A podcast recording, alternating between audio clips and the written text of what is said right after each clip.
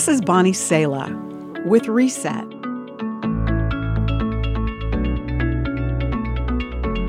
If you're married, are you getting what you want and need from your relationship? Or single and want to be married? People couple up for many reasons, including companionship, someone to share long nights and difficult seasons with. But there's one thing that marriage or a love relationship won't ever do for you and that's complete or fulfill you.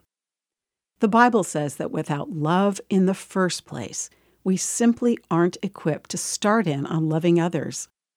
Anyone who does not love does not know God because God is love. A sense of God's intimate love and awareness of who He says I am is the foundation for the relationships God created us to have. No marriage, writes Tim Keller, can ultimately give us what we most desire and truly need. Even Christians married to Christians will do a terrible job of conducting their marriage if they lack a love relationship with Christ. If we don't have that, married people will put too much pressure on their marriage to fulfill them, and that will always create pathology in their life. Keller calls this an idolatry that singles can fall prey to as well. Are you feeling lonely or discontented with your marriage today?